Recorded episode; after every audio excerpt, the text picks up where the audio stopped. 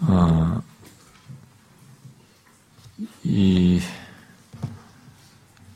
우리가 이번에 저기 우리 집사님 이렇게 장례를 치르고 너무 갑작스럽게 예, 예, 그래서 돌아가셔서 장례를 치르셨는데 아, 지금 우리가 참교추 우리 모임에서 우리 목회자들이 어, 그 장례에 대해서 우리가 성경적인 장례가 무엇인지 우리 참교추 안에 우리 우리 교회들 성경 충실하고 싶어하는 우리들의 모임에서 그걸 좀 정리를 하면 좋겠다 네, 그런 제안들을 해서 어, 이번에 이제 우리 매년 5월달에 주제 발표 수련을 하는데 어, 주제를 그 주제로 누가 한 분이 발표를 하게 돼 있어요. 근데 그걸 가지고 이제 저도 우리끼리 이제 서로가 이제 내용을 공감하고 우리들의 교회들은 이제 그렇게 실천을 하려고 하는데 아, 사실 여러분 우리 요람에 들어가 있는 것은 우리 교회 우리 한국 교회들이 일반적으로 장로교 안에서 일반적으로 쓰고 있는 전통적으로 내려온 예, 아, 그런 장례 절차를 거기다 써놨어요. 아, 우리가 받아가지고 이렇게 옮겨놨는데 처음부터. 근데 이제 옛날 계획주의 선배들이 뭐 도르트 신조를 작성했던 그 계획파 그룹들이라든가 이런 사람들이 가지고 있었던 어, 이 장례 절차들은 아니에요. 음, 그래서 이제 저도 그것 때문에 계속 고민이 많았고 그동안 우리 교회에서 저도 그냥 우리 선배들에게 배웠고 또 이렇게 전통적으로 우리들의 교회 속에서 장로교에서 해왔던 대로 저도 해고 그랬는데 아, 그래서 저도 뭐 어른들 선배들이 하는 거 그대로 따라서 뭐 장례에서 뭐 축도도 하고 그랬는데, 아, 근데 아, 사실은 뭐 그런 예배 형식을 이렇게 교회적으로 이렇게 한다든가 뭐 이런 것이 이 계획파 장로교에서는 어, 성경적으로 보질 않습니다. 장례를. 음, 장례는 그렇게 하지 않고 어, 이미 죽으면서 어, 사람은 끝났기 때문에 어, 죽자마자 그 영혼은 즉시로 우리 개혁파 개혁교에서는 하나님께로 아니면 지옥으로 이렇게 바로 이 영혼이 그 즉시로 분리되어서 구분되는 것으로 하기 때문에 그 다음에 뭐 죽은 자를 위한 어떤 말이나 행동이나 무슨 신앙적인 뭐 예배 형식 이런 것 자체가 전혀 성경적이고 무의미하다 오히려 미신적이다라고 카톨릭적이다라고 해서 철저하게 다 배제를 했습니다. 음, 그런데 이제 우리 한국 교회는 이게 유교 풍습이 있다 보니까 이게 뭐 얼버무려져 가지고 이렇게 돼버렸어요. 다시 정막 틀이 짜여지게 됐습니다. 그래서 이제 그것을 우리가 이번에 하고 나면 이제 제가 한번 정리된 것을 여러분들에게도 우리가 앞으로 어떻게 실천할 것인지 그것을 이제 한번 전하고 나누고 그래서 우리도 이제 할까 합니다. 음, 그래서 어, 정말 성경적으로 어, 장례 같은 것도 할 수 있으면 참 좋겠다는 생각이 듭니다. 이제 앞으로 우리 교회가 그동안에 젊은이들이 많아서 우리 교회는 상대적으로 이 장례가 별로 없었던 교회예요. 음, 없었던 교회인데 이제 조금씩 생기고 어, 그래서 그것을 좀 정립해서 말을 할까 합니다. 그래서 여러분들이 뭐 아, 그것이 뭐 우리도 이렇게 하면 좋겠다 그러지 말고 우리가 어떻게 하면 성경적으로 해볼까 이런 것도 제가 호주 장로에 있을 때는요, 그 한 장로님 돌아가실 때 유언하셨어요. 장로님 부인이 유언하셨어요. 제발 내 장례는 성경대로 해달라. 모든 사람이 애곡하지 말고 내가 죽음으로써 주님 앞에 간 줄 알고 기뻐해달라. 이렇게 부탁을 했어요. 그러니까 진짜 거기는 그 장례가 진짜로 이제 그 사람들은 이렇게 가운데 시신을 놓잖아요. 와서 전체 같이 보지 않습니까? 두편는 관을 놓고 전체 와서 한 번 다 보고 이렇게 거기서 이제 위로만 한 거거든요. 근데 다 거기가 시신이 가운데 놓고 다 보는데도 대화하고 교제하는데도 다 기뻐하고 이렇게 그렇게 하기도 했습니다. 그러니까 이제 아, 그게 사실은 굉장히 성경적이에요. 음, 우리도 이제 그런 부분에서 이제 우리는 이제 이제 절차가 병원에서 하는 것이 있기 때문에 이제 오늘까지 우리 그렇게는 못하고 세브란스 병원 같은 경우는 우리 크리스천 그 병원이다 보니까 이제 그런 걸 좀 병원 안에서라도 해주지만은 일반적으로 이게 안 돼서 못 하는데 어쨌든 뭐 그렇게 하든 안 하든 간에 어, 성경적으로 우리가 장례 같은 것도 하면 참 좋을 것 같습니다. 어, 오늘도 아까 갑작스럽게 놀란 어, 연락을 받았는데 우리 참교추 목사님들 안에 아, 준회원이 있어요. 준회원은 이제 처음 여기에 참교추에 관심이 있어서 들어오셔서 한 1년 정도를 먼저 참여하시는 분들입니다. 그 다음에 1년이 지나서 우리가 이분이 정회원으로 받아들일 것인지를 우리가 회의를 전체가 동의하에서 하게 되는데, 근데 지금 한 1년 정도 되신 분이신데, 어, 이분이 그, 제가 볼 때는 50대 한 중반쯤 되신 것 같은데, 어, 그도 지지난주 우리 정기 모임에도 오셨어요. 오셨는데, 엊그저께 갑자기 몸에 이렇게 좀, 좀 이상한 것 같아서 건강검진 받으러 갔는데요. 어제 돌아가셨다고 하더라고요. 갑자기. 건강검진 받으러 갔는데도 돌아가셨어요. 병원에 들어가지고. 가지마 앞에 갑자기 어제 밤인지 오늘 새벽인지 돌아가셔서 아까 문자가 왔는데. 아, 참, 알 수가 없어요. 음. 아, 우리는 우리 주변에서 죽음의 소리를 많이 듣지 않습니까? 여러분, 우리, 우리, 우리 공동체에서도 우리 참여했던 어, 우리 아이도 어? 그렇게 했죠. 이렇게. 순명희 주사님도 그랬죠. 가까이서. 지지난 주까지 만났고, 엊그제까지 카톡했대요. 다음 모임 장소를 어떻게 할 것이냐, 카톡했던데. 그런데 그 카톡이 연락이 안 와가지고, 그렇게 돌아가셨다고. 우리 주변에 죽음이 이렇게 가까이 있습니다. 여러분 항상 제가 그랬잖아요. 죽음은 가장 현실적인 거예요. 음, 그냥 내 옆에 있다고 생각하면 됩니다. 곧 온다. 내 어깨 옆에 있다고 생각하면 됩니다. 내 나이 따질 거 없어요. 아, 언제든지 죽음은 나한테 온다라고 생각하면 됩니다. 그런데 그 죽음을 어떻게 생각하고 어떻게 받아들이고 그것을 그 죽음을 넘어서서 어떻게 우리가 아, 이그 다음에 어떻게든지에 대한 믿음과 확신을 갖느냐 이게 중요한 겁니다. 아무리 잘나고 똑똑하고 뭐예요? 지금 현재 즐거워 봤자예요. 조금 있으면 죽음이라는 걸 직면하기 때문에 우리는 믿음 안에서 그것을 볼 수 있어야 됩니다. 자, 이제 우리가 이 로마서 어, 그 지난 시간은 제가 이 로마서의 배경과 어, 이 기록 목적을 얘기했습니다. 로마 황제 제 4대 네 번째 로마 황제 당시에 있었던 배경 속에서 이 그다음 이 편지를 쓰고 그랬는데 이 편지를 쓰고 있을 때만 해도 아직도 로마는 아, 이게 아, 초기라서 좀 괜찮았죠. 그런데 조금 있다가 이제 네로 황제부터 시작해서 아, 핍박이 가해지고 엄청난 핍박의 세월이 백몇십 년 계속되죠. 어, 잔인할 정도로 그 기독교를 로마라는 세계를 제패한 제국이 이렇게 막 어, 잔인할 정도로 이제 기독교를 박해하고 예수 님자를 죽이고 막 이렇게 되는데 여러분 그런데 놀랍지 않습니까? 그 세계의 심장부가 어? 세계를 제패하고 있었던 심장부인 로마가 그렇게 기독교인을 잔멸하려고 핍박하고 하다가 그 나라 그 중심부에서부터 어, 기독교로 딱 바뀌지 않습니까? 음. 네.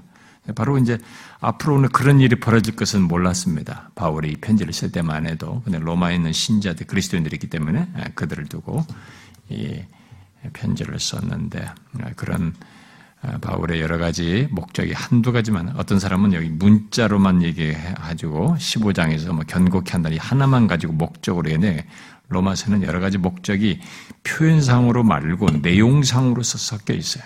음, 그래서 이렇게 아, 스페인으로 선교를 가고자 하는 그런 것과 다 맞물려서 그들의 가지고 있는 이런 어, 이 유대 그리스도인과 이방인 그리스도인, 헬라 그리스도인들이 특별히 이렇게 대립하고 있었고, 뭐 이런 모든 배경적인 복합적인 문제 속에서 아, 그들을 하나 되어야 필요도 있었고 또 가면서 들려서 선교를 스페인까지 가려고 했었기 때문에 또 그런 가운데서도 이들을 아, 견고케 하고자 하는 목적들을 가지고 이 로마서를 썼다라고 하는 것을 아, 얘기를 했습니다.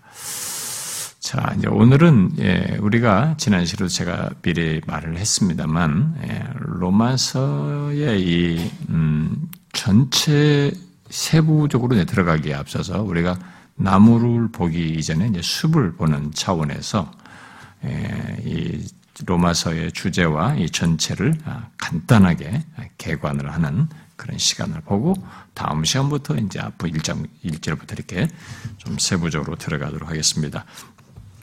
오늘은 그냥 서론적으로 이 내용을 읽은 것입니다. 자, 먼저 그러면 이 로마서의 주제를 좀 먼저 우리가 좀 생각을 하고 좀 더 보고 가야 될 것 같은데요. 바울이 로마 사람들에게 편지를 써서 이 로마서를 썼을 때 거기서 지금 주되게 바울이 전체 서신 속에서 이게 주되게 말하고자 하는 바가 무엇인가? 그래서 그 주된 내용이 뭐냐? 주제가 뭐냐? 라고 했을 때 아, 이에 대해서 수많은 사람들이 학자들이 이 서신을 연구하고 그러면서 분석하고 다양한 설명들을 내놓았는데요. 아, 그 중에서 이제 가장 흔하게 주장, 주장되는 이 로마서의 주제는 뭐 이신칭이다. 아, 라는 뭐 말로도 많이 하고, 네, 그 그러면서 그 다음에 더 이제 요즘 이제 주되게 하는 주제는 하나님의 의다라고 말을 합니다. 하나님의 의라고. 아, 이제 종교학자들과 그 뒤를 이은 이 개혁교회들은 이 로마서 앞에 1장부터 5장에 집중해서 아, 이신칭의라는 곧 믿음으로 의롭담을 얻는 것이 로마서의 주제라고 보고 그것을 굉장히 강조를 많이 했죠. 음. 그런데 이제 전체 그리고 1장부터 이 5장만 말고 전체를 다 같이 봐서 볼때 아, 로마서의 전체는 이신칭이보다도 좀 더 그냥 하나님의 의라고 하는 것을 다각적으로 연결해서 더 강조를 하고 있기 때문에 하나님의 의다라고 사람들이 주장을 합니다.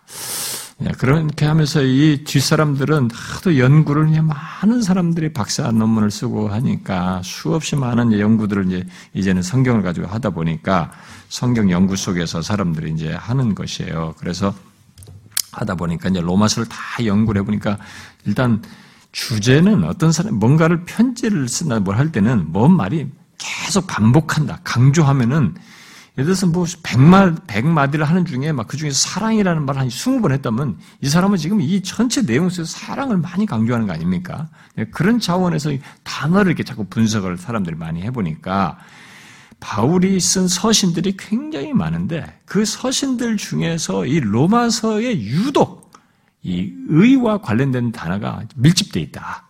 아, 그래서 주제는 그냥 아, 칭의나 뭐 의롭 하나님의 의라고 많이 주장합니다. 그래서 의롭다 하다, 의롭게 의롭게 하다 또는 의 또는 의로운 또는 의롭다 함, 의롭다 하심 뭐 이런 단어들이 다 이제 의와 관련된 다섯 개 단어로 흔히 말을 할 때 이 단어들이 모든 서신 중에서 다 집중적으로 어디서 다 나오면 로마서에 많이 나온단 말이죠.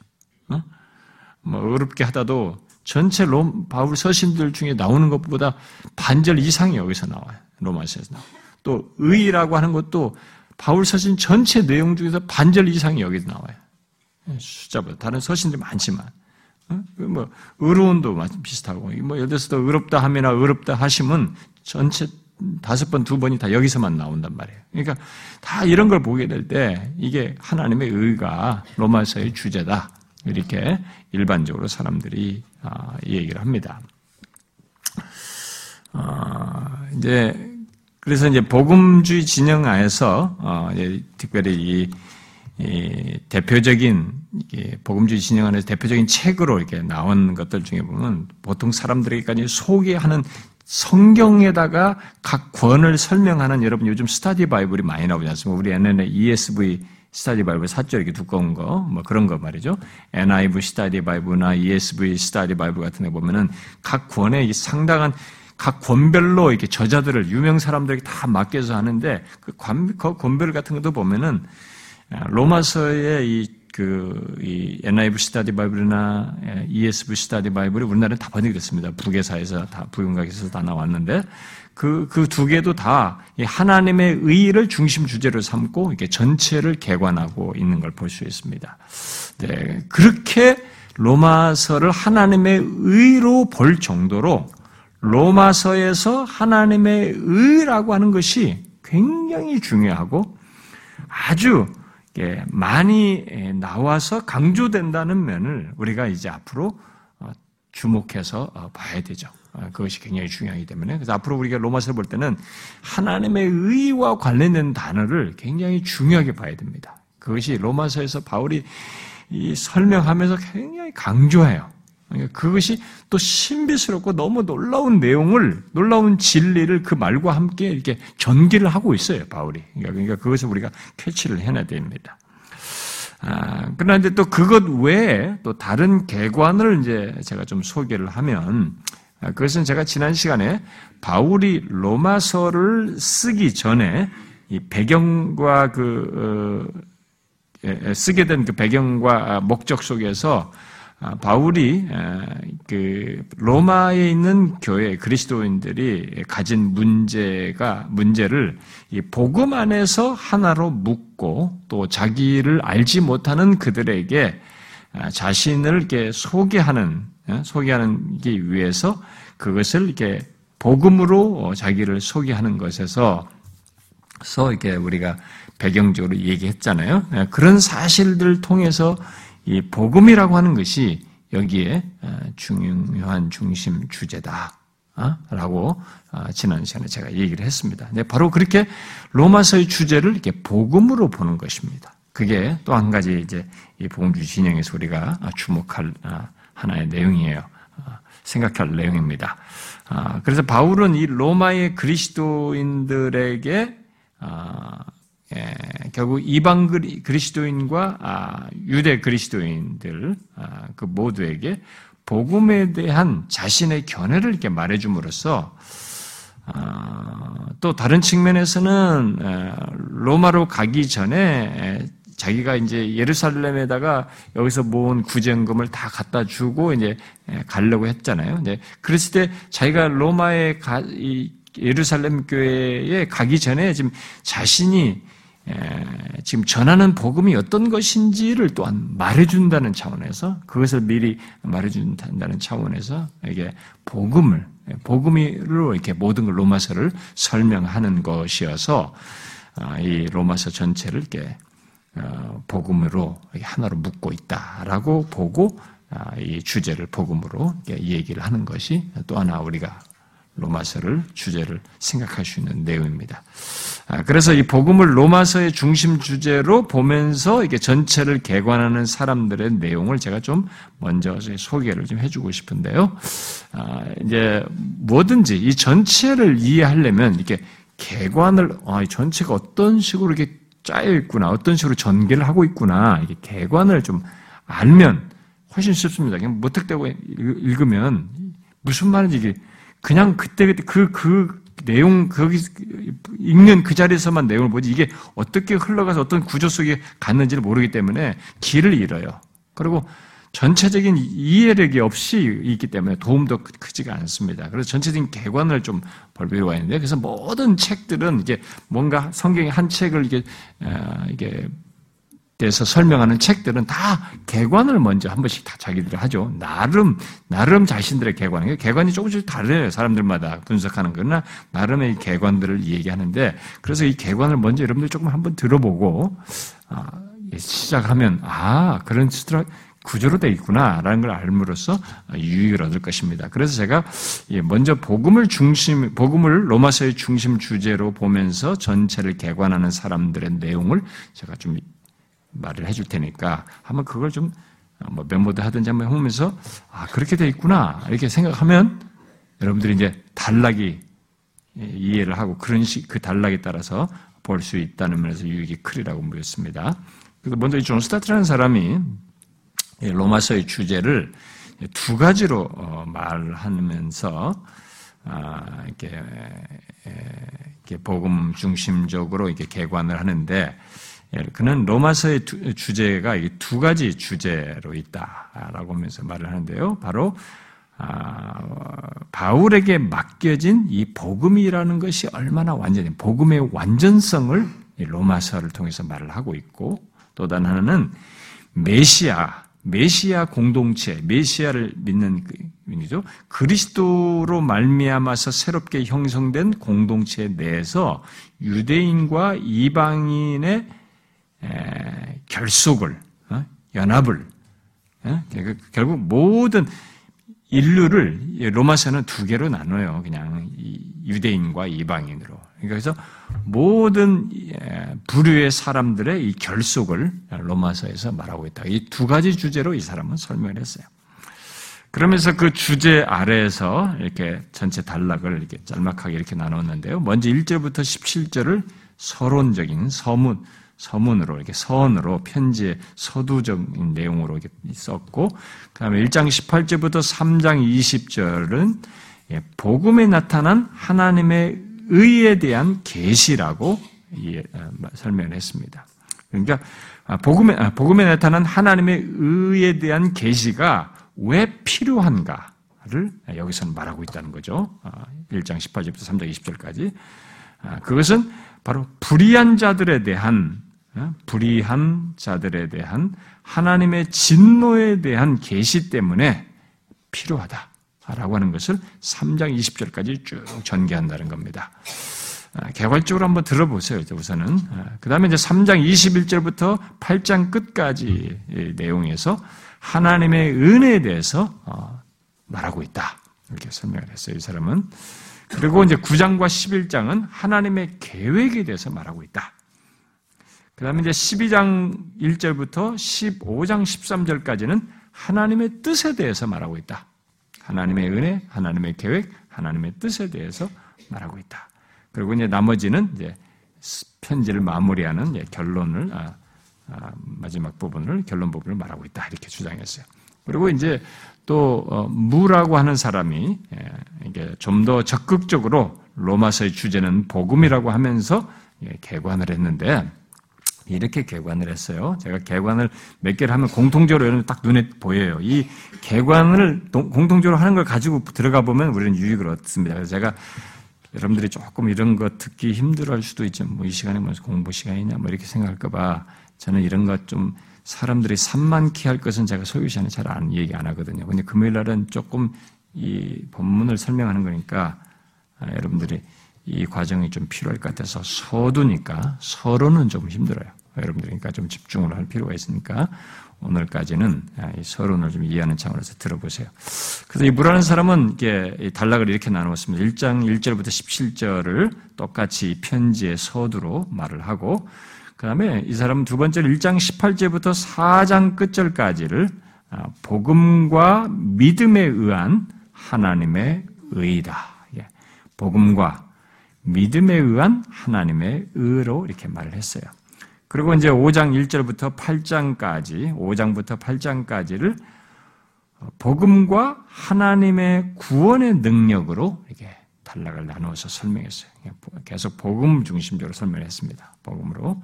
그 다음에 이제 9장과, 9장부터 11장은 복음과 이스라엘로 이렇게 설명을 했어요. 그 다음에 12장 1절부터 15장 13절까지, 다 15장 13절까지 그렇게 나누죠. 15장 13절까지는 복음과 삶의 변화로 이렇게 단락을 설명을 했습니다. 그리고 나머지는 이제 이 편지를 끝맺는 말로 어, 설명한 것이다라고 했어요. 그리고 하나만 더 제가 이 얘기를 하겠습니다. 최근에 이 퀘스텐버그라고 하는 사람이 퀘스텐버그라고 하는 사람 외에 몇 사람이 함께 쓴 책에 로마서를 주제를 복음으로 말을 하면서 음, 다음과 같이 개관을 했어요. 이 사람은 1장 1절부터 15절을 먼저 서, 서문으로 편지의 서원으로 얘기하고 1장 16절 17절을 따로 구분해 가지고 이것이 로마서의 주제다. 그래서 주제 곧 복음은 구원을 위한 하나님의 능력과 그분의 의를 드러낸다.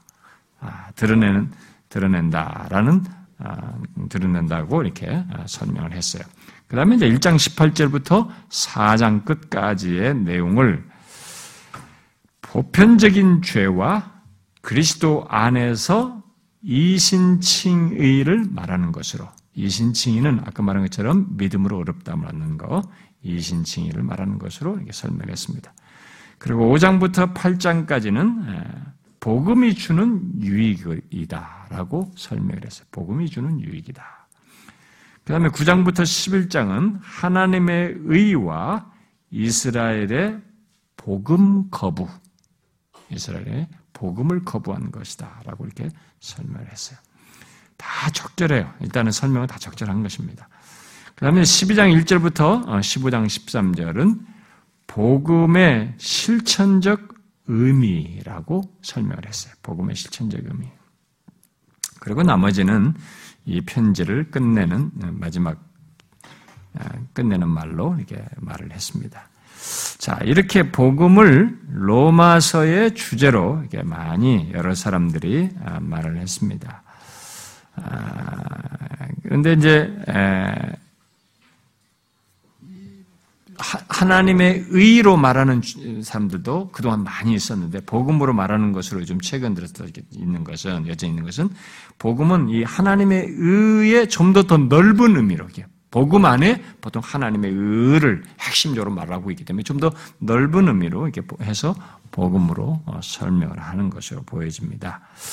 자, 그래서 여러분들이 그러면 그래도 하나님의 의로 말하는 것도 그 말을 좀 해줘야 되지 않느냐. 그래서 여기서 제가 한 사람만 제가 덧붙여서 얘기하겠습니다. 우리가 하나님의 의를 주제로 해서, 아, 주제로 한 이 개관을 한, 사람만 제가 설명하면 슈라이너라고 하는 사람이 한 것인데요.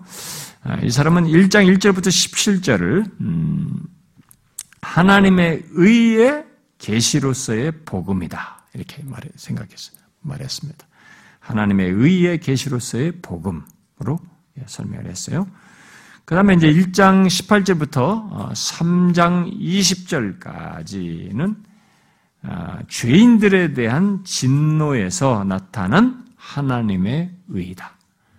죄인들을 진노하시는 것 속에서 나타난 하나님의 의로 얘기를 한 거죠. 그 다음에 3장 21절부터 4장 끝절까지 해서 하나님의 구원하시는 의이다.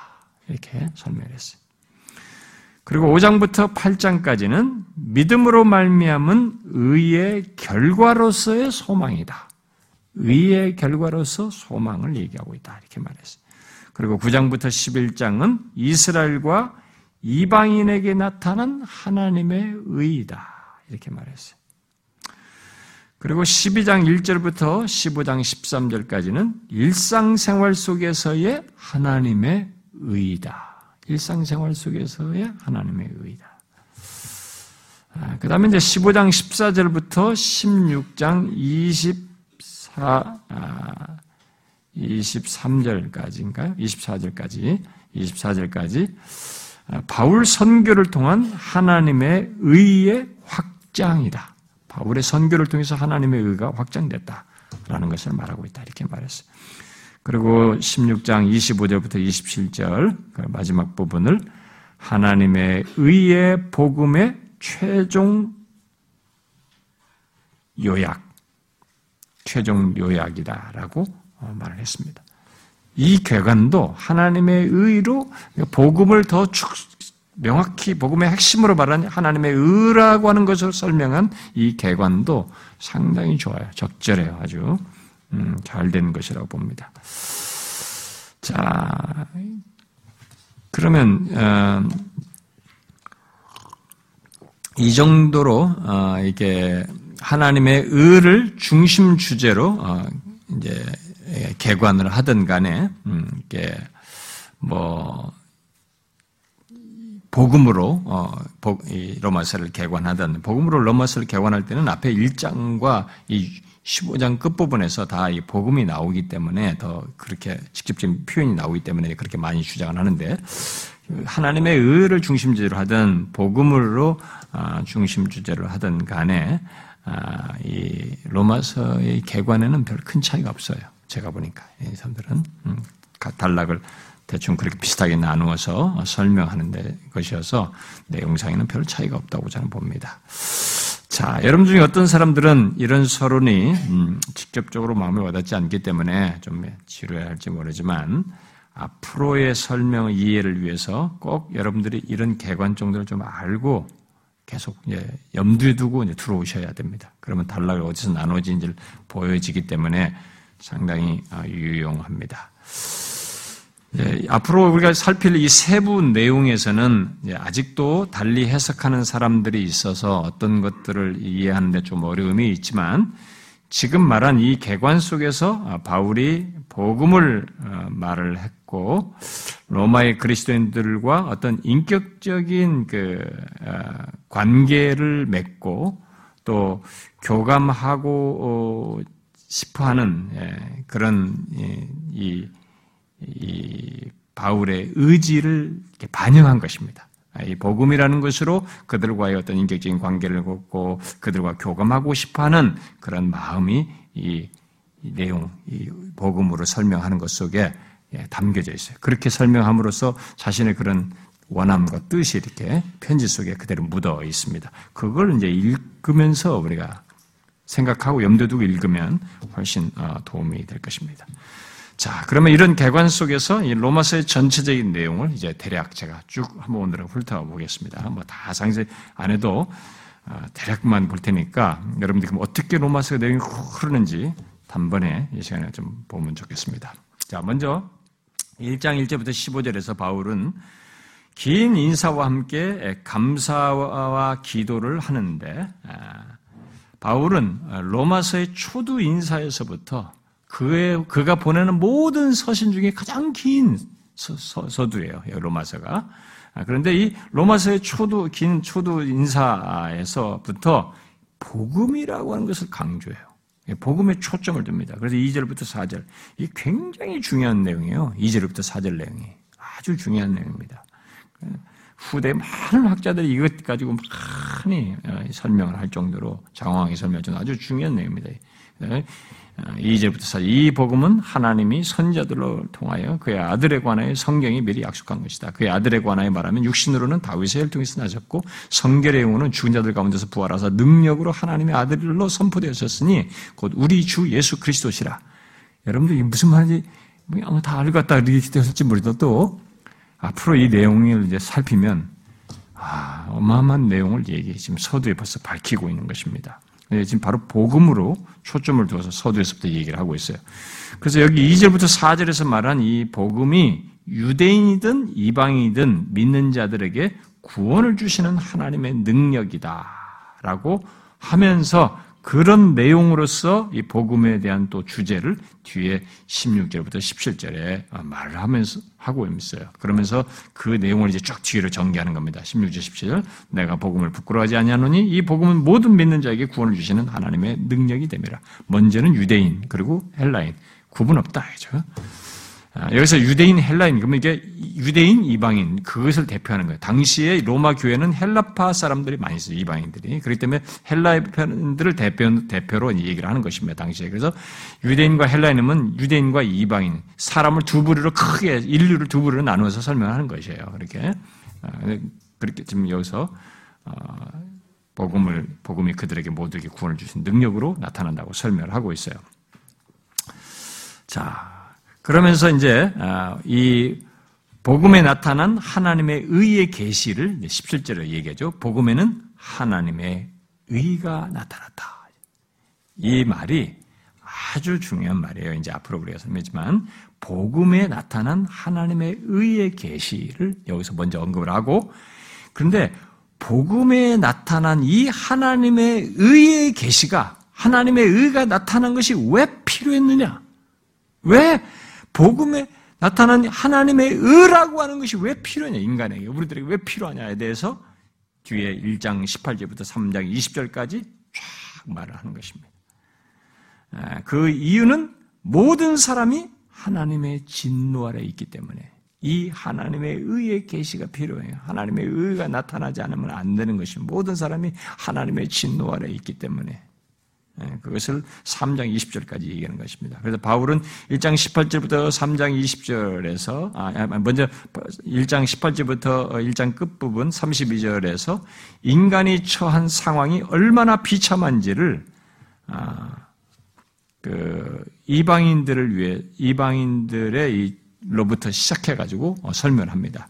아, 먼저, 아까 그랬죠. 모든 사람들이 하나님의 진화에 있다고 하는 걸 설명하는데 그것이 그렇게 될, 그렇게 말할 수밖에 없는 처지와 그들의 조건을, 상태를 설명하는데 먼저 18절부터 1장 32절까지는 바로 이 죄악 가운데 있는 이방인들로부터 먼저 설명, 얘기합니다. 얼마나 이들이 타락하고 어, 죄악되어 있는가. 하나님을 대신하여서 피조물을 하나님이라고 하면서 우상을 섬기고 온갖 종류의 불의, 불의와 죄악들을 범하면 그런 것들로 가득 차 있고 그런 죄를 밥 먹듯이 지으면서 살아가는 인간 조건을 먼저 얘기해요. 이방인들의 조건을 얘기합니다. 그렇다고 그러면 율법이 있는 유대인들은 이방인들보다 나은가? 라는 이 질문이 이제 이 장에서 나옵니다. 아, 이 질문을 하는 것은 그들은 자신들이 가진 율법이라고 하는 하나님이 주신 율법을 가졌다는 것으로 인해서 다른 사람들을 이렇게 판단을 하면서 우월감을 가졌어요. 그래서 이 장에서 이 얘기를 하는 거예요. 그럼 너희들이 율법 있는 유대인들 그럼 이방인들보다 나으냐? 이렇게 질문을 제기하는 것이죠. 그런데 그 이 장에서는 율법이 없음에도 불구하고 이방인들에게는 상당히 도덕주의적인 사람들이 있어요. 어, 도덕적으로 상당히 행실이 깨끗한, 뭐 나름 도덕적으로 괜찮은 사람들이 있어요. 율법이 없는데도 양심을 따라서든 뭐 어떤 식으로든 제법 율법의 요구사항을 잘 지키는 이방인들도 있어요. 근데 그들보다 나은 것이 별로 없다. 율법을 가지고 있는데도 불구하고 너희들이. 예? 그러면서 그들보다 그 우월하다고 하는 이런 자만, 음, 음, 자만심에 의해서 너희들도 별로 다를 바 없다라고 하는 것을 이 장에서 이 얘기를 합니다. 그래서 그들은 율법을 가졌으면서도 또 그것을 자랑하면서, 자랑하고 있지만 율법을 어기고 있어서 별반 다를 바 없다. 그래서 2장 그 17절부터 27절까지 쭉 얘기를 합니다. 자, 그러므로 이방인이든 유대인이든 별 차이가 없으며 모두 마음의 할례가 필요하다. 이방인이든 유다인이든 마음의 할례가 필요하다. 이 말은 뭐예요? 구약에서부터 마음의 할례가 마음의 할례 얘기는 너희들이 하나님 믿는다고 하지만 너희들 마음은 엉망이다. 그래서 마음의 할례를 받아야 된다. 이런 얘기 많이 했는데 이제 여기서 다 그런 조건을 얘기하면서 이방인이든 유대인이든 다 마음의 할례를 받아야 된다. 그런 조건에 있다 얘기하고 있습니다. 이 말은 결국 뭐겠어요? 성령으로 마음의 할례를 받아야 하는 조건에 모두가 있다. 이방인이든 유대인이든. 그게 2장 28절부터 29절 아니에요? 무릇 표면적 유대인이 유대인이 아니요 표면적 육신의 할례가 할례가 아니니라. 오직 이면적 유대인이 유대인이며 할례는 마음에 할지니 영에 있고 율법 조문에 있지 아니한 것이라. 그 칭찬이 사람에게서가 아니요 다만 하나님에게서다. 이렇게 얘기를 합니다. 자, 바울은 그렇게 유대인들의 이 죄악과 이 완악함에도 아, 하나님은 미쁘시다라고 하면서 이어서 3장 1절부터 8절에 그런 조건에도 하나님은 아, 미쁘시다, 신실하시다라고 3장 1절부터 8절에 얘기합니다. 그러고 나서 바울은 3장 9절부터 20절에서 유대인이든 이방이든 모든 인류는 절망스러운 상태에 있다. 라고 얘기해요. 여러분, 우리 많이 읽지 않습니까? 거기 3장 9절부터 20절. 모든 사람. 나중에 상세하게 읽을 것이, 살필 것이기 때문에 뭐 젠틀한 것 같아도 생각이 하나님을 싫어하고 선을 싫어하고 뭐 머리서부터 발끝까지 부패한 것이 인간이다 라고 하는 것을 얘기하면서 결국 이방이든 유대인이든 모두 다 아, 절망스러운 상태에 있다라고 하는 것을 3, 아, 3장 9절부터 20절까지 얘기합니다. 그러면서 그들에게 구원이 필요한 상태에 있다. 이방인이든 유대인이든 모두 다 구원이 필요한 상태에 있다라는 것을 말하고 있습니다.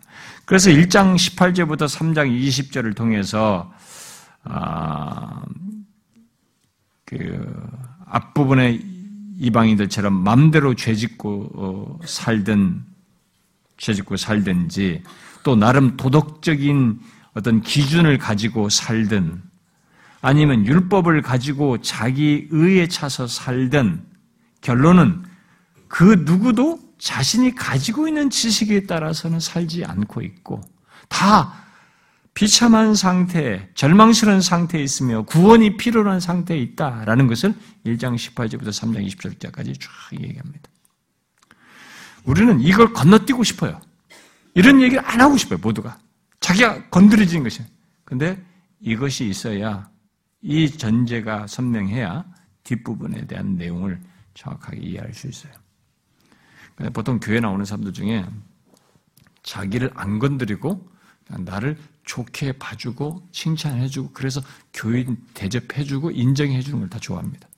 내 안에 이 썩어 있는 거 있잖아요. 더럽고 음란하고 악하고 죄악된 것들이 특실거리고 이게 내가 왜 그런지도 모르게 죄가 있는 이것을 안 건드리고 싶어요.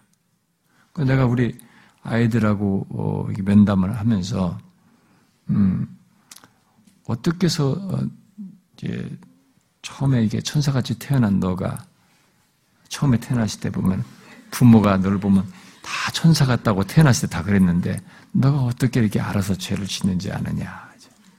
어? 자기도 놀라는 거죠. 누가 너한테 죄를 가르쳐 준 적이 있느냐. 너 부모가 너한테 언니하고 싸워라. 교회 가기 싫거든. 가기 싫다고 말하거라. 소리쳐라. 거짓말을 아무도 말하지 않는데 너 그렇게 하는 거지. 어디서부터 시작했느냐. 누가 가르쳤니? 자기도 모르는 거예요. 좀 놀라운 일이죠. 아무도 죄를 가르쳐 준 자가 없다 이거죠. 근데 인간들이 이런 실상을 직면하기 싫어요. 근데 여기 3장 20절까지 그거 직면하게 해줘. 정확하게. 인간의 부인할 수 없는 실존이라고 그럴까요? 인간의, 인간 조건을 정확하게 지적해 주는 거죠. 응? 오늘날 교회들은 이것을 빨리 건너뛰고 싶어 하지만 이것을 건너뛰면 복음이 복음이 되지 않습니다. 그래서 자기의 있는 그 조건이 하나님 앞에 기꺼이 노출되어서 나는 이런 자입니다. 나는 구원이 필요합니다. 라는 것이 고백이 되는 사람에게 복음이 복음이 돼요. 예. 제일 그게 숙제예요. 인간에게 제일 그 관문을 통과하는 것이 아, 숙제입니다. 아, 그래서 여기 바울은 특권을 가진 유대인도 별 차이가 없다. 음? 음, 그러면서 그, 그 3장 9절에 얘기하죠. 음, 유대인이나 헬라인이나 다 죄 아래 있다고 우리가 이미 선언하였느니라. 어? 유대인이나 이방인이나 다 죄 아래 있다. 어? 아, 그러면서 하나님은 2장 11절 말씀대로 하나님께서는 외모로 사람을 취하지 않는다. 네가 유대인이라고, 네가 이방인이라고, 네가 어디 성분이 있다고, 네가 뭐 노예라고, 네가 어떻다고 이 외모를 가지고 출신과 배경을 가지고 하나님은 사람을 어? 이렇게 외모 가지고 판단하지 취하고 이러지 않으신다. 딱 얘기해서 여기서 착 못 박아버려요. 그러니까 엄청난 얘기를 하는 겁니다. 그동안에 막 유대인에게 집중되어 있던 이 기독교 역사를 바울이 복음에 의해서 일어난 역사 속에서 이 복음에 의한 이런 부인할 수 없는 사실을 막 체계적으로 쫙 설명을 하고 있는 것이죠. 그래서 인간은 모두 하나님 안에서 어, 죄를 범하여 어, 핑계할 수가 없다는 것. 아, 그러면 이제 질문이 제기될 수 있죠. 그러면 이런 절망스러운 인간에게 뭐 길이 없나? 답이 없나? 살 길이는 없는가? 라는 이 질문이 제기됩니다. 아, 이에 대해서 어, 바로 이제 21절부터 놀라운 대답이 주어집니다.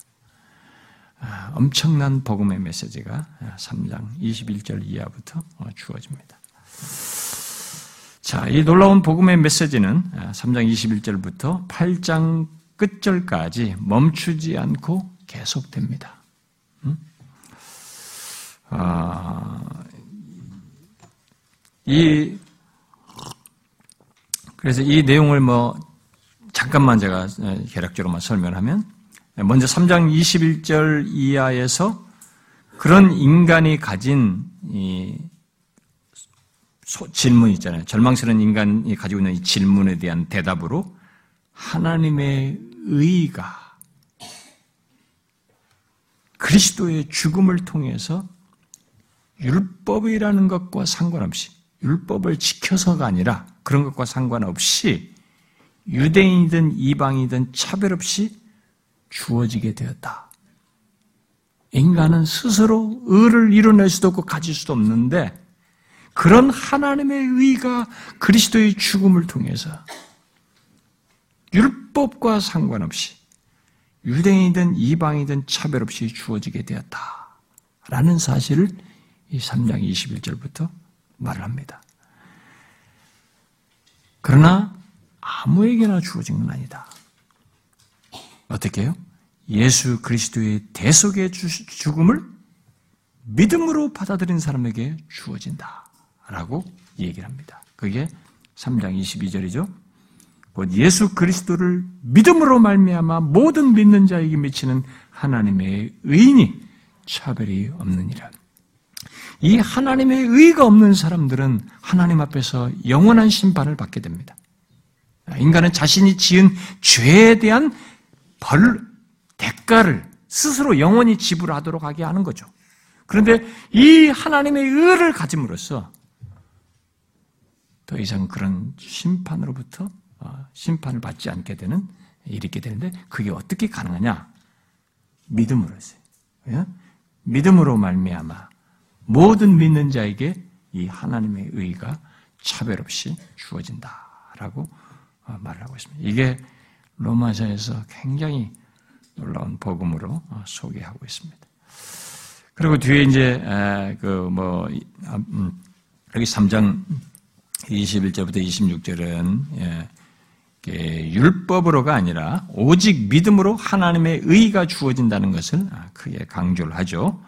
바울은 이것을 설명하기 위해서 아, 그 하나님의 의가 율법으로가 아니라 하나님의 오직 믿음으로 주어진다는 것을 이제 설명하기 위해서 사장의 예를 들어요. 구약으로부터 올라갑니다. 어디로요? 유대인들이 가장 자기들의 정통성을 꺼내는 자기들의 조상 뿌리로서 정통성을 언급하는 이 아브람을 예를 들어서 이것을 설명합니다. 얼마나 논리적이고 꼼짝 못할 얘기를 하는지 몰라요, 여기서요. 그러니까 아브라함을 보다 이거죠. 사장에서 아브라함은 하나님을 믿었다. 그것을 하나님은 의롭다고 여기셨다. 근데 그때의 아브라함의 조건이 어떠냐 이거죠. 아브라함의 조건은 그때 할례도 안 받았다. 할례도 안 받았는데 의롭다을 받았다 이거죠. 너희들은 뭐 할례를 받아야 뭐 갈라데스도 그렇고 뭐 할례 받아야 어쩌다고 난리친데 할례도 안 받았을 때 하나님은 의롭다고 여기셨다 이게. 그리고 율법 모세 율법이 주어지기 전이었다 이게. 율법도 주어지기 전에 그는 의롭다을 받았다. 그리고 그때의 조건이 뭐냐? 유대인이라는 말이 쓰여질 수 있었느냐? 아니네. 그때는 이방인 조건이었다. 이방인 속에 있었던 사람이었다. 이방인이었을 때 의롭다을 받았다 이거죠. 이 사장을 그걸 가지고 이제 논리를 펴는 것입니다. 그래서 아브라함은 유대인과 이방인 모두의 조상이지 유대인만의 조상이라고 말할 수가 없다. 네, 그렇게 설명을 하는 것입니다. 그래서 그 어, 4장 23절, 24절 을 보면 그에게 의로 여겨졌다 기록된 것은 아브람만 위한 것이 아니요 의로 여기심을 받은 우리도 위함이니 곧 예수 우리 주를 죽은 자 가운데서 살리신 이를 믿는 자니라. 믿는 자 모두에게 된다 거죠. 아, 이런 놀라운 복음을 말하면서 바울은 이제 5장 전반부에서 1장 5장 1절부터 11절에서 그 복음으로 인한 복을 이 복음으로 인한 복이 있는데 이 복을 누리자라고 얘기를 합니다. 막 그런 놀라운 증, 논증 이후에 막 화평을 누리자 이렇게 되잖아요. 5장 1절부터 11절까지. 복음으로 인한 복을 누리자고 말을 합니다. 바로 예수 그리스도를 믿음으로 하나님의 하나님의 의에 의를 소유한 우리들은 하나님과 화평을 누리고 어, 쭉 나와요. 음? 아, 그분의 은혜 안에서 서 있고 또 그분의 영광을 보고 어, 누릴 것을 예상하면서 우리가 이게 어, 즐거워하고 어, 또 심지어 환란과 고난 속에서도 우리는 확신할 수 있고 왜냐하면 그 모든 것이 하나님의 아들을 통해서 십자가에서 확증된 하나님의 사랑 때문에 우리는 그럴 수 있다. 그래서 우리는 하나님께서 우리를 위해 이루어 놓으신 것 때문에 마지막 그 최후 순간에서도 진노에서 구원을 받는다. 9절부터 11절에 그죠? 음. 이제 우리가 그의 피로 말미암아 의롭다 하심을 받았으니 더욱 그의 그로 말미암아 진노하심에서 구원을 받았다. 이 의롭다움을 받았기 때문에 진노를 받지 않게 되는 거예요. 어? 자기 죄에 대해서 마땅히 있어야 할 진노에서 보아들한다. 그래서 우리가 원수 됐을 때 그의 아들의 죽으심으로 말미암아 하나님과 화목하게 되었음즉 화목하게 된 자로서는 더욱 그의 살아나심으로 말미암아 구원을 받을 것이다. 최종적으로 구원을 받는다라는 거죠. 자, 이렇게 말하고 나서 이제 5장 12절부터 21절에서 바울은 두 개의 공동체가 있다는 것을 말하고. 이 인류 안에는 두 개, 이 세상 우주, 전 역사, 인류 역사의 전 인류에는, 인류는 두 개의 공동체가 있다라고 얘기합니다. 하나는 옛 인류의 머리인 아담 안에 있는 공동체가 있고, 바로 그런 아담 안에 있는 공동체로서 죄와 죄책 아래 있는 사람들이 있고, 또 다른 하나는 새 인류의 머리인 그리스도 안에 있는 공동체로서 은혜와 믿음을 가진 사람들이 있다. 이 두 부류가 서로 다른 두 머리 아래 두 부류가 있다. 두 공동체가 있다. 라는 것을 아, 얘기를 합니다. 근데 이 둘의 유사함과 이 차이점을 대비해서 여기서 좀 말을 하면서 아담은 아담의 불순종으로 인해서 이 정죄와 사망이 왔다면 그리스도의 순종으로 의롭다함과 생명이 왔다라는 사실을 강조하면서 그리스도의 구원의 역사는 이 아담의 죄로 말미암아서 있게 된 파괴성보다도 더 훨씬 강력하고 훨씬 더 성공적이다라는 것을 얘기를 합니다. 그러니까 죄가 아담으로 말미 아담의 죄 안에서 있게 된 이 정죄와 이 사망이라고 하는 것 이것보다도 그리스도께서 오셔서 우리에게 갖게 대한 그리스도께서 순종하심으로 얻게 된 것이 훨씬 그렇게 해서 얻게 된 생명이 훨씬 더 강력한 것으로 이 얘기는 그러니까 그리스도의 구원의 역사가 이 바로 이 아담의 으로 말미암아서 있게 된 파괴성보다도 훨씬 더 강력한 것이라고 하는 것을 여기서 어, 논증하고 있습니다. 비교 속에서 강조합니다. 자, 그런데 바울은 아담과 그리스도의 대조 속에 이 5장 20절 논쟁이 될 만한 내용을 얘기를 해요. 그 내용 속에 5장 20절을 얘기합니다. 그 논증을 하는 가운데 20절 뭐예요? 율법이 들어온 것은 범죄를 더하게 하려 함이라. 그러나 죄가 더한 곳에 은혜가 더욱 넘쳤나니 이 말을 이 논증 속에서 꺼냈어요. 아담과 그리스도의 대조 중에. 자, 이것이 논쟁적인 표현이에요, 사실은요. 이것은 이제 모세 율법에 상당히 예민해 있는 유대인들 같은 사람들은 굉장히 예, 예, 아주 거슬리는 그런 내용인데요. 아, 그래서 이 논증에서 20절에서 음, 20절 전반부 율법이 들어온 것은 범죄를 더하게 하려 함이라. 어? 라는 이 전반부의 사람들은 어, 그 죄, 죄 책임을 율법에 돌리는 것처럼 생각하게 되는 거예요. 이, 이 말로. 율법이 들어온 것은 범죄를 더하게 하는 것이다. 그러니까, 야, 이죄 책임은 율법이 문제구만, 뭐, 우리가 문제가 아니라. 이렇게 이제 돌리게 되는 그렇게 생각을 하는 일이 이제 발생되는 것이죠. 발생될 수 있는 거예요. 그리고 이제 후반부, 20절의 후반부에 그러나 죄가 더한 곳에 은혜가 더욱 넘쳤다. 그 말은 뭐예요? 이 죄가 아 그러면 은혜를 강조하다가 죄를 가볍게 여기는 것으로 이제 보여지는 일이 여기 생기는 거죠. 이 말 속에서. 그래서 마치 바울이 전하는 이 복음이 율법을 얕보고 죄를 조장하는 것처럼 보일 수 있어서 바울은 이제 뒤이어서 6장과 7장에서 이 문제를 다룹니다. 아, 그래서 6장은 20절 어, 하반절을 먼저 다룹니다. 예, 하반, 후반, 하반절에서 제기된 문제를 다루고 7장에서는 이 전반부에서 제기된 문제에 대한 대답을 해주고 있는 것이죠. 그래서 6장, 6장에서 어, 하나님의 은혜가 계속 죄를 사시도록 하기 위해서 그러면 계속 죄를 짓자는 얘기냐? 어? 어? 하나님의 은혜가 계속 있도록 하기 위해서 계속 죄를 지으란 얘기냐라는 문제에 대해서 그럴 수 없다. 라고 하면서 설명을 하죠. 6장에서. 그러면서 1절부터 14절에는 세례 문제로 그 설명해요.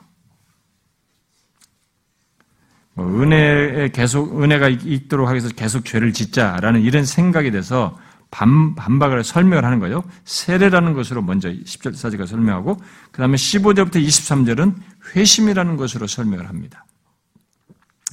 곧 세례는 그리스도의 죽음 안에서 그리스도와 연합된 것이고 그의 죽음은 죄에 대한 죽음이며 그의 부활에 참여한 것이므로 결코 그럴 수 없다. 죄에 대해서 죽었는데 무슨 또 다시 죄를 짓자는 얘기냐? 그럼 그런 말이 아니다. 그리고 또 예수 그리스도를 믿음으로써 자신은 하나님의 종으로 드렸는데 그렇게 회심을 하게 됐는데 어떻게 과거와 같이 죄의 종로로 타면서 살 수 있겠느냐? 그럴 수 없다. 라고 6장 예, 하반절에서 얘기하면서 20절 예, 하반절에로 인해서 생길 수 있는 오해를 다 정리합니다. 그리고 이제 7장에서는 이 50, 5장 20절 이 전반부에서 말하는 내용으로 생길 수 있는 오해를 정리하죠.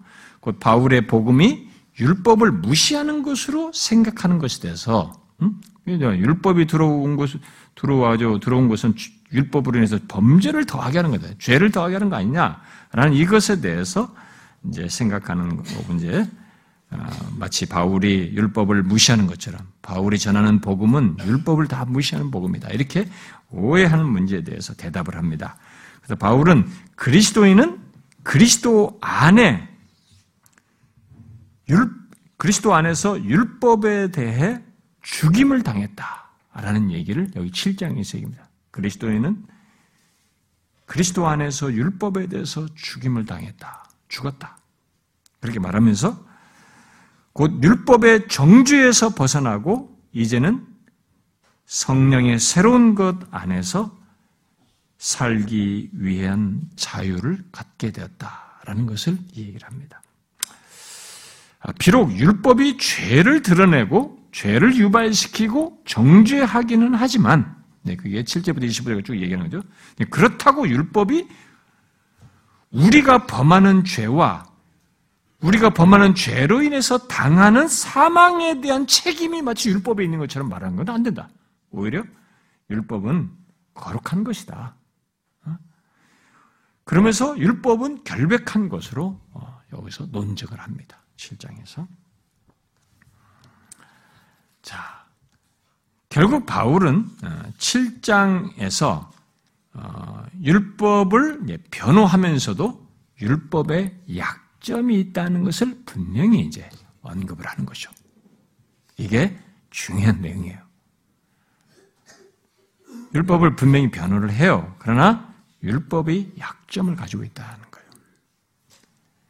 문제는 율법이 율법 이제 그래서 그러면 사람들이 생각하기에 어 뭐 율법에 문제가 있냐 이게 아니다. 율 문제는 율법이나 우리의 자아 때문이 아니고 내 속에 거하는 죄 때문에 모든 문제가 생기는 것이다.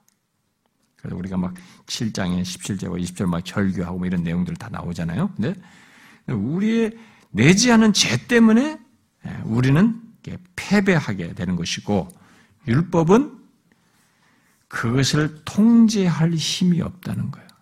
율법이 내 안에 있는 내지 않은 죄를 통제할 힘이 율법은 가지고 있지 않다는 것입니다. 네, 그걸 얼마나 정교한 설명을 하는지 몰라요. 와, 이 복음을 이렇게 확장해서 그 현실적으로 있는 유대인과 이방인들 가진 생각들을 다 해결해 주면서 해결해 주는 일을 이렇게 정확하게 논리적으로 체계적으로 와, 어떻게 정말 어마어마하구다라고 할 정도로 로마서가 전개돼요. 정말 경이로워요. 하나님의 계시. 자, 그래서 이제 8장에 뭐가 나오냐면 이제 하나님께서 그의 아들의 영, 뭐요? 성령을 얘기해. 성령을 통해서 아까 율법은 우리 내지 않은 죄에 대해서 우리는 죄 때문에 우리가 패배하잖아요. 그 율법은 그것을 통제할 힘이 없잖아요. 그래서 여기에 그 내지 않은 죄를 통제할 수 있는 그것과 관련해서 뭔가를 하실 수 있는 해 대답으로 성령이 8장에서 나와요. 응? 그리스도의 영으로서. 성령을 통해서 우리의 죄된 본성 안에서 율법이 할 수 없었던 일을 하게 되는 그 일이 있게 된다는 것을 8장에서 쫙 설명해요. 성령. 이것은 예레미야와 에스겔을 통해서 예언한 것이기도 하죠. 음, 그것을 성취기도 합니다. 그래서 이 8장은 성령에 대한 내용으로 가득 차 있습니다. 성령은 우리 안에 율법을 성취하시는 분으로 어, 먼저 사절에서도 얘기를 하고 우리 안에 내주하셔서 우리에게 생명을 주시는 분으로 또 우리의 죄성에 대해서 싸우시는 분으로 얘기를 하고 또 우리의 현재를 인도하시는 분으로 얘기하고 우리의 우리가 자녀인 것을 증거하시는 분으로 얘기하고 우리에게 미래를 보장해 주시는 분으로 이 얘기를 하고 또 우리가 고난 이게 고난 중에 기도할 때 우리가 우리에게 오셔서 우리를 도우시는 분으로 이 얘기를 하고 아, 우리가 그리스도를 닮아가도록 하시는데 예, 성령께서 아, 역사하시고 그래서 이런 놀라운 사실 속에서 바울은 우리 그리스도인들의 그리스도인들이 확신할 수밖에 없다는 것을 이 8장 뒷부분에서 31절 39절 그 어마어마한 확신에 찬 내용을 쫙 얘기합니다. 이런 사실 때문에 이런 성령이 신자들에게는 어마어마한 특징이에요. 신자들은 바로 이런 신 성령이 계셔서 모든 일을 하기 때문에 아, 이런 확신에 대한 얘기를 8장 후반부에서 확신에 대한 내용을 아, 그리스도 안에서 성령의 이런 역사로 말미암아 가질 수 있는 것으로 얘기를 하는 것이죠. 아, 그리고 이제 뒤에서 어, 이제 9장 9장부터 11장 9장부터 11장은 바울은 로마 교회 안에 앞에서부터 쭉 이방인들 거론하면서 얘기했잖아요. 유대인이나 헬라인이나 이렇게 뭐 어째 다 갔다 이렇게 얘기했었잖아요. 그걸 염두에 둔 것을 집중적으로 이제 실학적으로 다루는데요. 로마 교회 안에 모두가 다 유대인이든 그리스도 이방이든 다 지금 앞에 8장까지 말한 그런 그리스도인이단 말이에요. 다 그런 그리스도인인데 그런 유대인 그리스도인과 이방인 그리스도인 사이에서 갈등하는 갈등하고 있는 문제 예? 그런 가운데서 이 서로 갈등하고 있었기 때문에 그 갈등하는 문제를 신학적으로 설명을 해요. 성경을 가지고 신학적으로 설명을 합니다. 그 내용은 유대인들이 그들의 메시아를 거부한 것은 무엇 때문이냐? 그러니까 이방인들은 메시아를 거역했다는 것 때문에 이들을 또 무시하기도 하고 막 이렇게 생각했단 말이에요. 그래서 유대인들이 그들의 메시아를 거부한 것은 무엇 때문이냐? 또 그들이 그들의 불신이 하나님의 언약과 약속들과 어떻게 조화될 수 있느냐. 하나님은 분명히 유대인들에게 이스라엘 백성들에게 많은 언약과 약속을 하셨는데 그것과 이들의 불신이 도대체 어떻게 조화가 되느냐라는 문제. 또 어, 이방인을 포함시킨 것. 하나님께서 이런 모든 구원의 역사를 하시는 가운데 거기에 이방인을 포함시킨 것이 어, 이 하나님의 계획 속에 어떻게 연결되느냐. 하나님께서 그 앞에서부터 쭉 옛날부터 가지고 있었던 그런 구원의 이 계획 속에 이방 이대인들을 중심으로 이스라엘주로 이렇게 해왔는데 거기에 이방인들에게 들어오게 되는데 이것이 어떻게 어? 하나님의 그 계획 속에 어떻게 연결되느냐라는 문제를 여기서 쭉 9장부터 11장까지 다룹니다. 예, 결론은 하나님께서 이스라엘을 완전히 버리지 않으시고 음, 자신이 여전히 하나님께서 그들에 대해서 신실하시며 언약에 충실하시다는 것을 남은 자 사상으로 얘기해요. 여러분 우리가 이사야서에서 남은 자 얘기 많이 들었죠? 남은 자, 남은 자. 그러니까 껍데기가 아니라 하나님은 계속 남은 자 얘기를 하셨어요. 그러니까 이스라엘에 계속 돼 거기에 남은 자가 있는 거죠. 예수님의 제자들도 남은 자예요. 남은 자들이라고. 예, 계속 그리고 그 안에는 남은 자들이 있는 거죠. 지금 이 남은 자 사상을 가지고 아, 이 얘기를 하는 거죠. 그렇게 하면서 이제 하나님 하나님의 새로운 남은 백성 안에는 유대인과 이방인이 모두 함께 포함된다라는 것을 여기서 어, 결론적으로 말합니다. 그러면서 그렇게 이렇게 너무 신묘막측하게 이런 일을 역사 속에서 말 자기 각자 생각하고 고집을 가지고 있고 하나님을 알지도 못하고 또 안다고 나름 고집 부리는 이런 복잡한 유대인과 이방인들의 각자 인류들이 있는 그들 조건에서 이런 것을 뜻을 이뤄 나가시는 이런 하나님의 놀라우신 지혜와 그의 부요하심을 바울은 11장 그런 내용을 끝나는 끝마당에 찬송을 해요. 감탄의 찬송을 합니다. 네? 그게 우리가 많이 읽는 그, 그 내용이에요. 음? 11장 끝부분이죠? 깊도다. 그죠? 깊도다 하나님의 지혜와 지식이 풍성하며 그의 판단은 헤아리지 못할 것이며 그의 길은 찾지 못할 것이로다. 누가 주의 마음을 알았느냐? 누가 그의 모사가 됐냐? 누가 주께 먼저 들여서 갚으심을 받겠느냐? 이는 만물이 주에게서 나오고 주로 말미암고 주에게로 돌아갑니다. 그에게 영광이 세사투로 있을지. 이런 모든 일이 이방인과 유대인들이 이런 것들이 다 이렇게 하면서 하나님의 구원을 계획 이루시는 이 어마어마한 스토리를 생각해 보니 야, 이 인격자들인데, 인격체들인데, 이 인격체들 안에서 역사에서 이런 일을 하시는 그 세상 역사의 그런 구석의 역사를 쫙 성취해 나가시는, 야, 이런 계획과 이런 지혜는 도대체 뭐냐, 이게. 모든 것이 하나님께로부터 하나님께 다 돌아가는 것이다. 형, 우리는 형용할 수가 없다. 너무 부유하다. 이런 얘기를 하면서 이 사람이 스스로 이 얘기를 하면서 스스로 편지를 쓰기 탐복하면 스스로 쓰면서 자기가 감동받아가지고 이 33절부터 얘기하는 거예요. 막 깊도다. 자기 탐복하면서 아멘을 하는 겁니다. 아니, 편지를 쓰는데 무슨 뭐 중간에 혼자 흥분해서 아멘 왜 씁니까? 하나님의 감동 속에서 이 사실을 쓰면서 스스로가 막 너무 놀라운 하나님, 이 사실에 감, 감탄하여서 쓰는 것입니다. 그래서 기계적인 글이 아니에요, 성경은요. 무슨 문학적인 글을 쓰냐면 인위적 글이 없어요. 다 성령의 감동과 실제 사실 속에 있는 것들을 하나님의 역사 속에서 어, 예, 기록한 것들이라는 것을 우리가 알 수가 있죠. 자, 그리고 나서 이 12장 이제 12장 어, 1절부터 15장 13절까지 아, 바울은 이제 쭉 그 다음 단락을 전개하는데 11장까지 이렇게 말하고 나서 이제 12장에 들어와서 이제 유대인이든 이방인이든 그 모든 사람들을 형제로 묶어서 부릅니다. 예? 그러므로 형제들아. 이 앞에 나뉘어 있잖아요. 이방, 다수의 이방 그리스도인과 소수의 유대 그리스도인들이 서로 이렇게 너희들이 그런 배경 속에 다 있다. 다 이 얘기를 하면서 둘을 다 묶어가지고 형제들아. 그러므로 형제들아.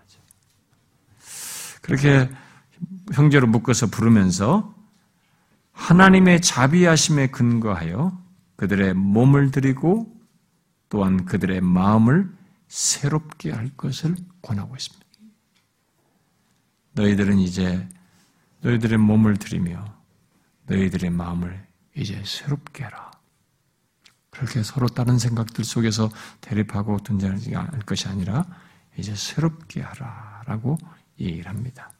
결국 바울은 여기 12장을 시작하면서 앞에서 말한 그런 놀라운 구원의 계획 속에서 어, 의롭담을 얻은 그리스도인이 된 신자가 된 너희들은 하나님의 백성된 자들은 여기 2절에서 말하는 둘 중에 하나 안에 너희들은 서, 서 있다. 라고 얘기를 한 거죠. 뭐예요? 이 세대를 본받든지 아니면 마음을 새롭게 함으로 변화를 받아서 하나님의 선하시고 기뻐하시고 온전한 뜻이 무엇인지를 분별하여서 살든지 둘 중에 하나다. 너희들은 이 둘 앞에 서 있다. 이죠.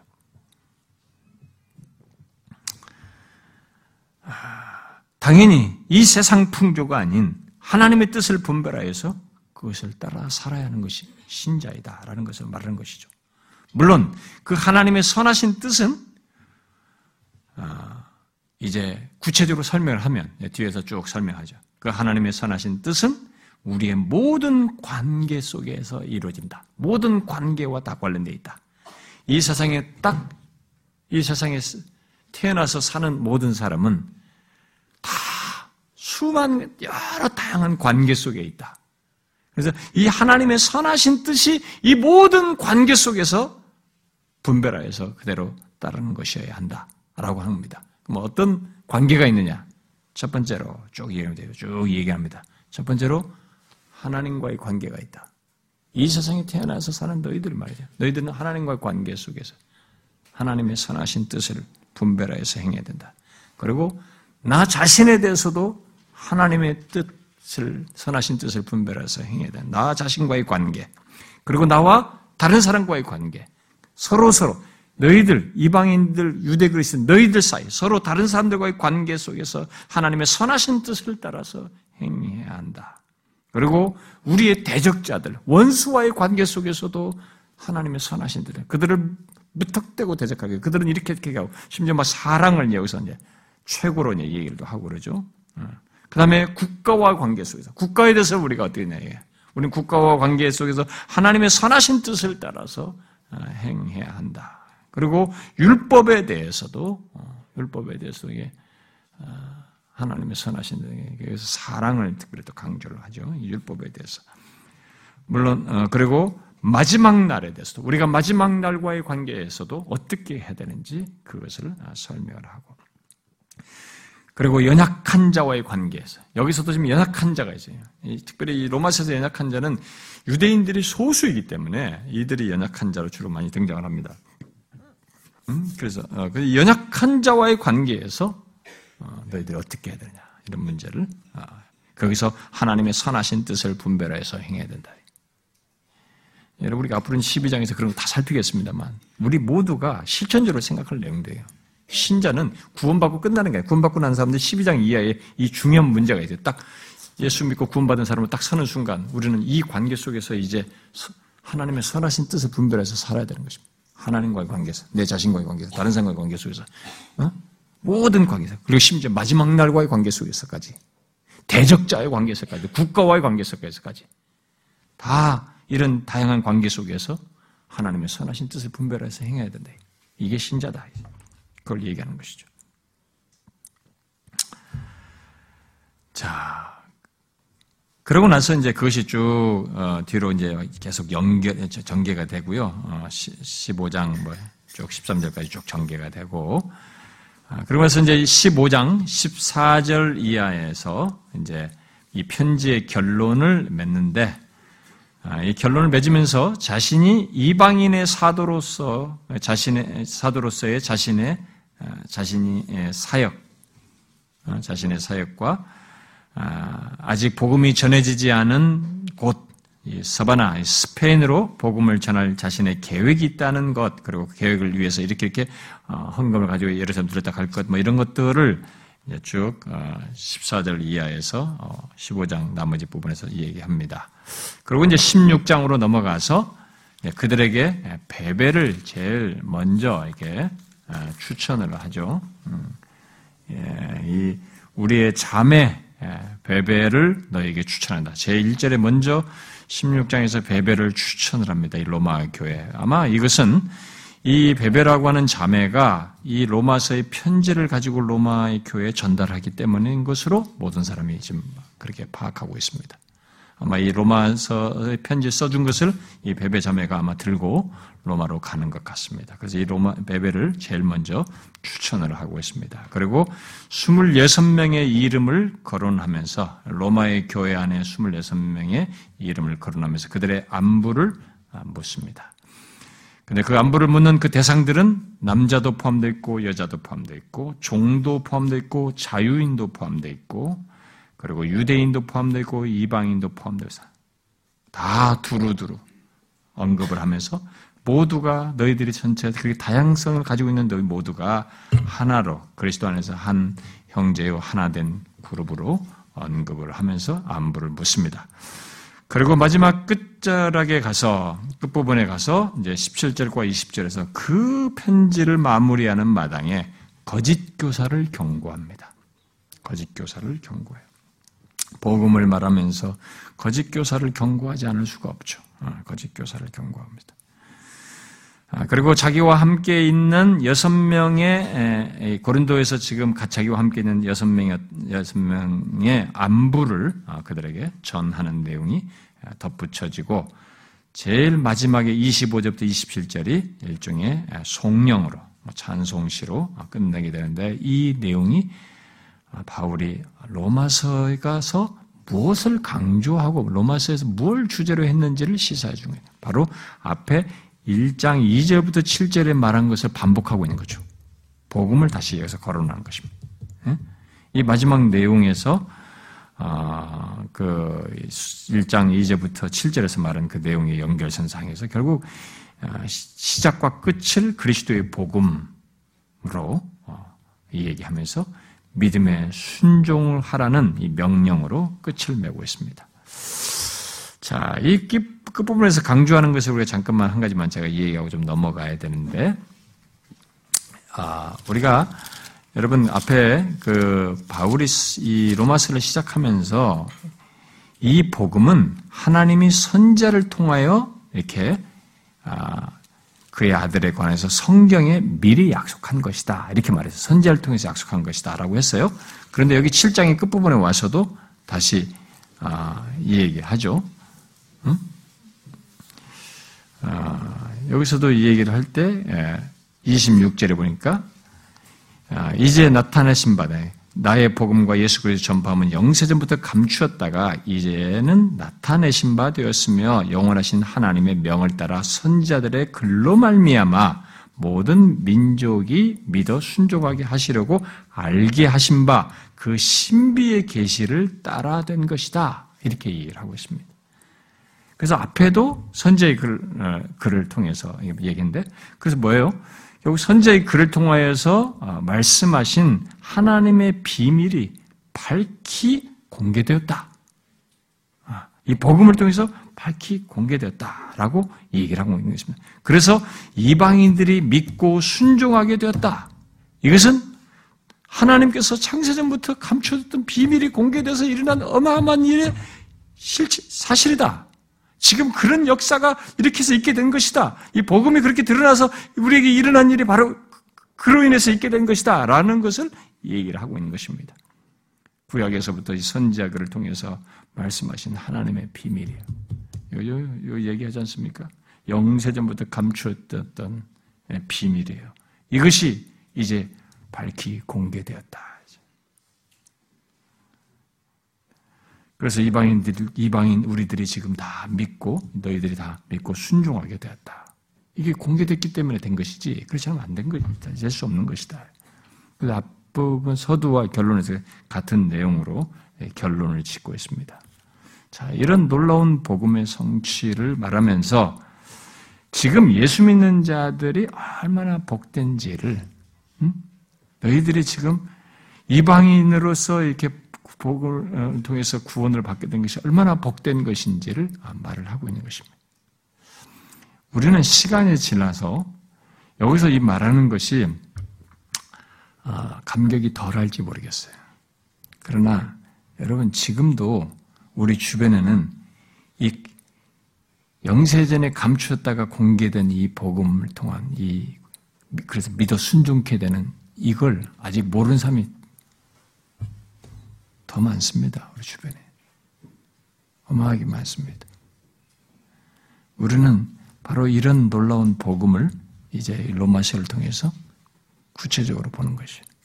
에, 여러분들 제가 살짝 개관을 했습니다만 그런 내용들을 이제 상세히 이제 살피게 되면 참 이 복음이 이게 어마어마한 것이 우리에게 공개되어서 결국 우리 이방인들로 하여금 믿어 순종하게 되기까지 이런 하나님의 계획, 지혜, 지식의 풍성함이 나타나서 성취돼서 이루어진 것이구나라는 것을 알게 될 것입니다. 그래서 그 수혜자는 아, 그 이 바울이 여기 11장 끝에서 말한 것처럼 할 수밖에 없어요. 만물이 주에게서 나오고 주로 말미암고 주에게로 돌아갑니다. 그에게 영광이 세세 있을지어다. 아멘. 이렇게 말할 수밖에 없어요. 나라는 사람이 이렇게 된 것은 하나님께로부터 와서 모든 것이 다 이렇게 됐고 이렇게 됐습니다. 그래서 모든 건 하나님께 영광을 돌릴 수밖에 없습니다라고 말할 수밖에 없는 것이죠. 이제 이 로마서의 내용들을 살피면서 어, 그것을 이미 알고 있는 사람들은 그것이 자신에게 아, 얼마나, 복된 사실로 어, 성취되는지를 확인하면서 아, 감사하고 더욱 이 쓴 목적대로 견고케 되는, 견고하게 되는 일이 있기를 바라고요. 이것을 통해서 유대인과 헬라인 그리스도인들을 하나 되게 한 것처럼 우리가 복음 안에서 이런 복된 복음을 가지고 있는데 우리끼리 나눌 이유가 없잖아요. 더 한몸됨을 이루는 일이 결론적으로 있기를 바랍니다. 자, 기도합시다.